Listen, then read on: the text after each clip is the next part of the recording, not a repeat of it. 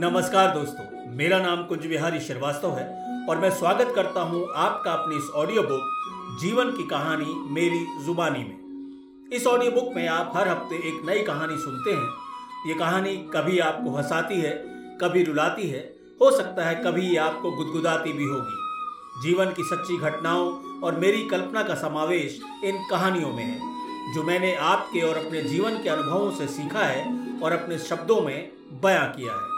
तो चलिए सुनते हैं आज की कहानी, पापा जी की जलेबी।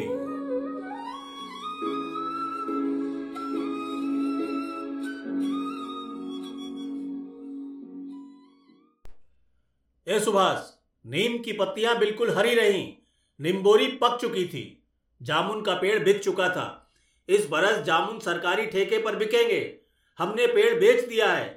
जितने जामुन गिरेंगे उतना फायदा ठेके लेने वाले को होगा। सुनो, ई उकर किस्मत, हमें कंपनी ने पच्चीस हजार रुपया दिया है। पांच पेड़ खरीदे हैं। पांच हजार रिश्वत के घटा लो, दो हजार कागज बनवाने के, दो हजार बैंक मैनेजर साहब को, तीन हजार मजूरी और तीन हजार लागत। का बोले, कितने? दस हजार बचे ना। एक मौसम में पांच पेड़ जोड़ो तो का बोले, दो हजार। देसी घी बाबा जी का सबसे शुद्ध है पर सबसे महंगा। दो किलो खरीदे रहे, एक हजार रुपया लगल रहे। का बचल? बाबा जी का घंटा।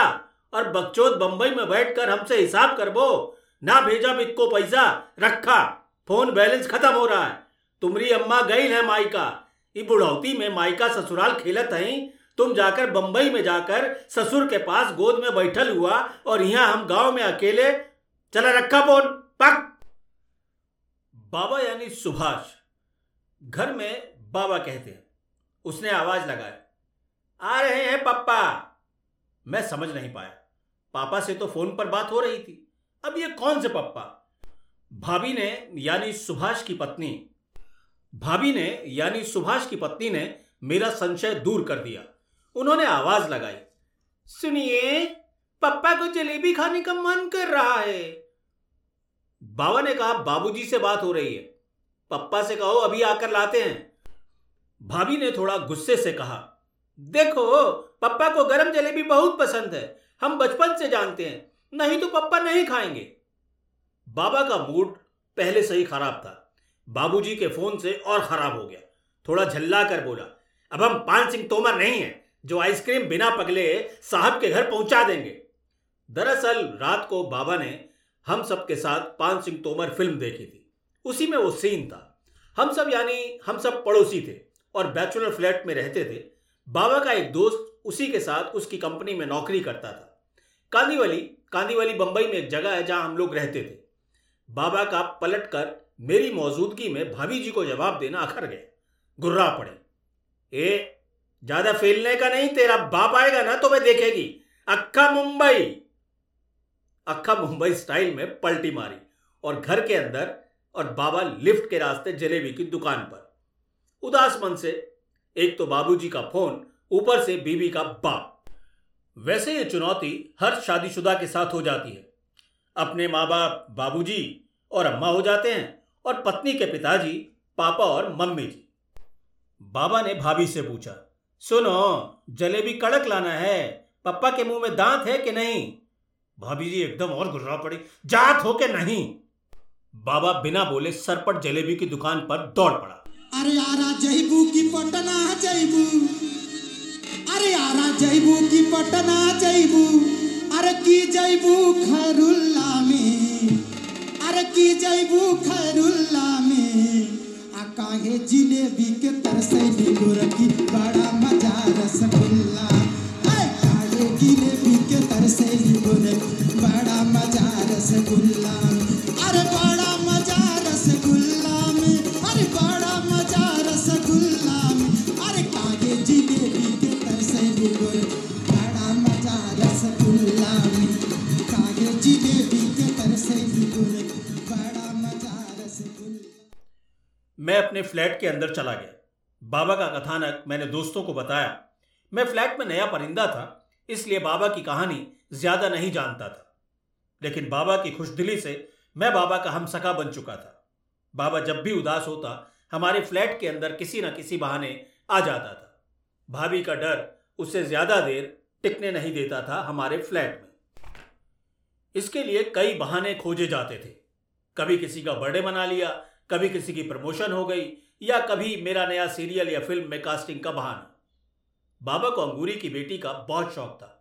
भाभी जी ने महीने में पांच कूपन दे रखे थे, यानी महीने में पांच बार वो दारू पी सकता था, लेकिन एक शर्त थी कि जब भी भाभी जी का भाई यानी बाबा का साला आएगा तो बाबा को उसके साथ तंदूरी चिकन और एक बियर जरूर पीनी पड़ेगी। बंबई में रहती हैं, गांव घर में जाकर चचिया साले ने अगर ढिंडोरा नहीं पीटा तो बंबई में रहने का क्या फायदा। काबा बंबई में, वहीं नदिया के पार देहाती ठीक नहीं था। आज बाबा का मूड थोड़ा खराब है। सुबह ही पापा जी हवाई जहाज से दिल्ली होते हुए बनारस पहुंचे। भाभी दुख के मारे सो चुकी थी। बाबा अपना एक कूपन इस्तेमाल करेगा, यह बात मेरे पार्टनर श्रीकांत ने बताई। हम तो सब वैसे भी मौके की तलाश में रहते ही थे। श्रीकांत का निशाना बिल्कुल सटीक था। डोर बेल बजी। बाबा ने श्रीकांत को पैसे दिए। Deal final. पांच बियर की बोतल फ्रीजर में लगा दी गई और रात को हुआ खूब नाच गाना।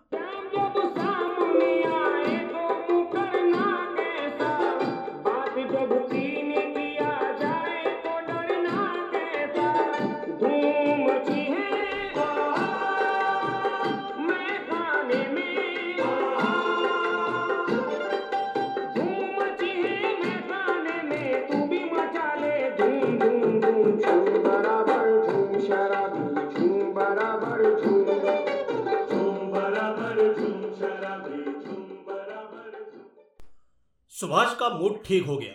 दो गिलास पीने के बाद रो रोकर भावुक हो गया। बाबूजी, मुझे माफ कर दो। जमुनिया के पेड़ को लेकर नीम की बौर तक सब पक गया। सब समझाकर हमने उसको वापस भेज दिया। कई दिनों तक हमारी मुलाकात नहीं हुई थी। पड़ोस में कौन रहता है मालूम ही नहीं होता। सबके पास अपने काम। बाई लोग थोड़ी बहुत खबर दे देती थी। जब तक जरूरी ना हो हम लोग मिलते भी नहीं थे। बड़े शहरों में रिश्ते इसी तरह निभाए जाते हैं। एक दिन लिफ्ट में मेरी मुलाकात बाबा से हो गई।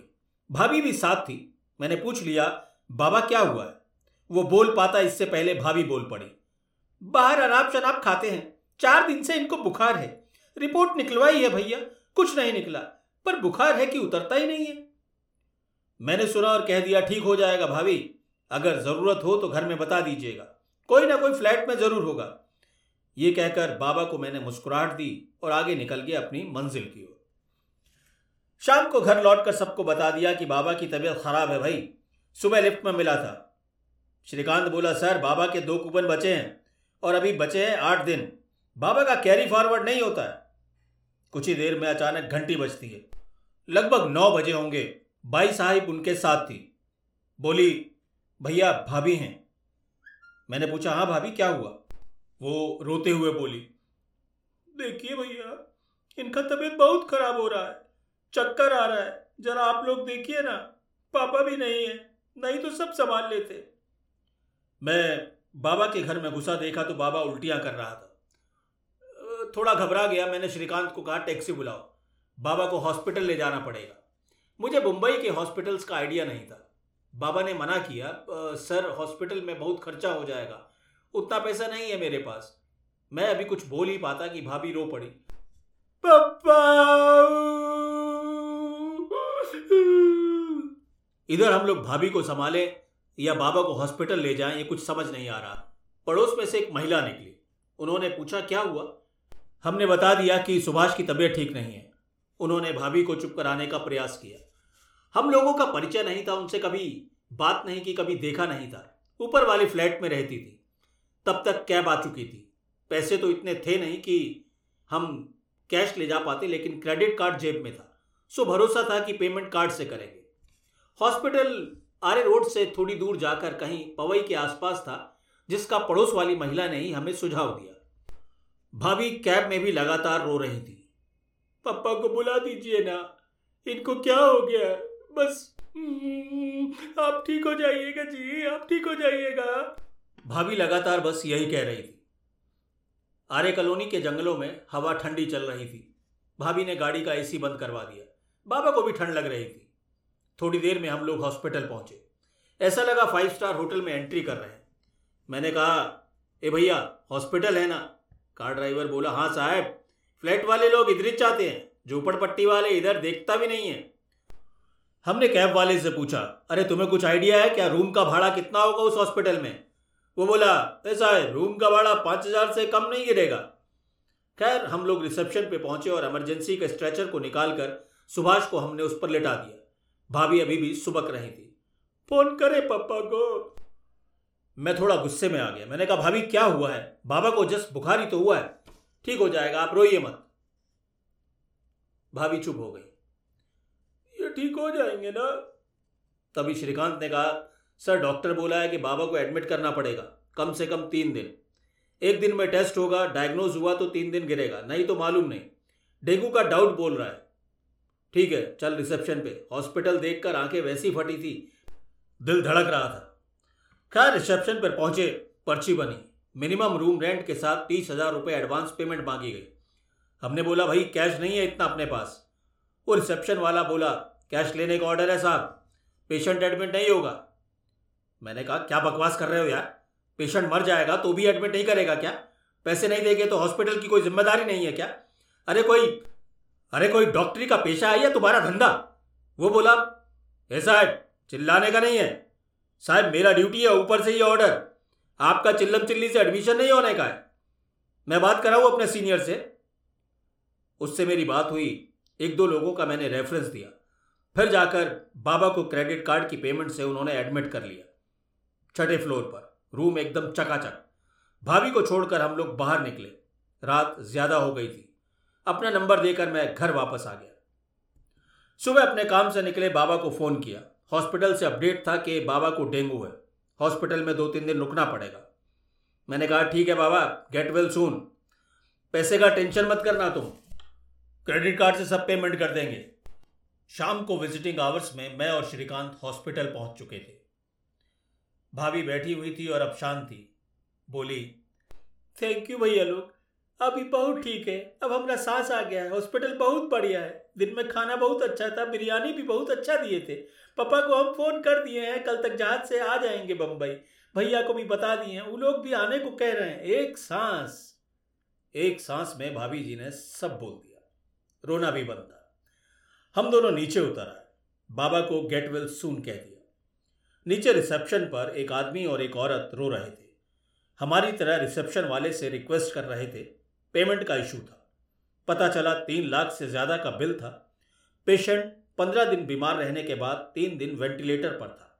अब इस दुनिया में नहीं है। तीन लाख ना मिलने के कारण डेड बॉडी घर वालों को नहीं दी जा रही थी और परिवार वालों का हाल रो रो कर बुरा था। मैं और श्रीकांत बाहर निकल आए। मैंने मुड़कर हॉस्पिटल को दिल भर कर देखा। एक पत्थर की इमारत के सिवा कुछ नहीं लग रहा था। दिल था ही नहीं उसमें, और उसके अंदर काम करने वाले डॉक्टर भी बिना दिल धड़काए मूरत की तरह खड़े थे। मैं थोड़ा सा बुदबुदाया, श्रीकांत चले घर, इस बेजान इमारत को मत देख, ये सिर्फ पैसे की आवाज़ सुनती है। वो लोग अंदर जो डेड बॉडी मांग रहे हैं ना, वो बेकार ही अपने आंसू बहा रहे हैं। पैसा ही सब कुछ है, धंधा है, सिर्फ धंधा। तीन दिन बाद बाबा घर आ चुका था, स्वस्थ था। पापा जी और साले साहब बंबई पहुंच चुके थे। पांचवा कूपन इस्तेमाल करना था और वो शर्त वाला। बाबा चिकन और बियर की पार्टी कर रहा था अपने साले के साथ, और तभी आवाज आती है भाभी जी की, सुनिए पापा को जलेबी खाना है, लाइएगा ना जा करके।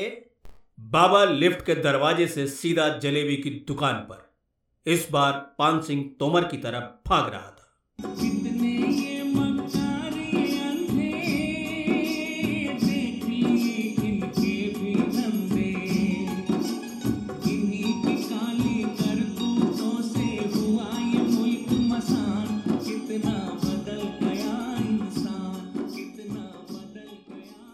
तो दोस्तों ये थी आज की कहानी, पापा जी की जलेबी। उम्मीद है ये कहानी आपको पसंद आई होगी।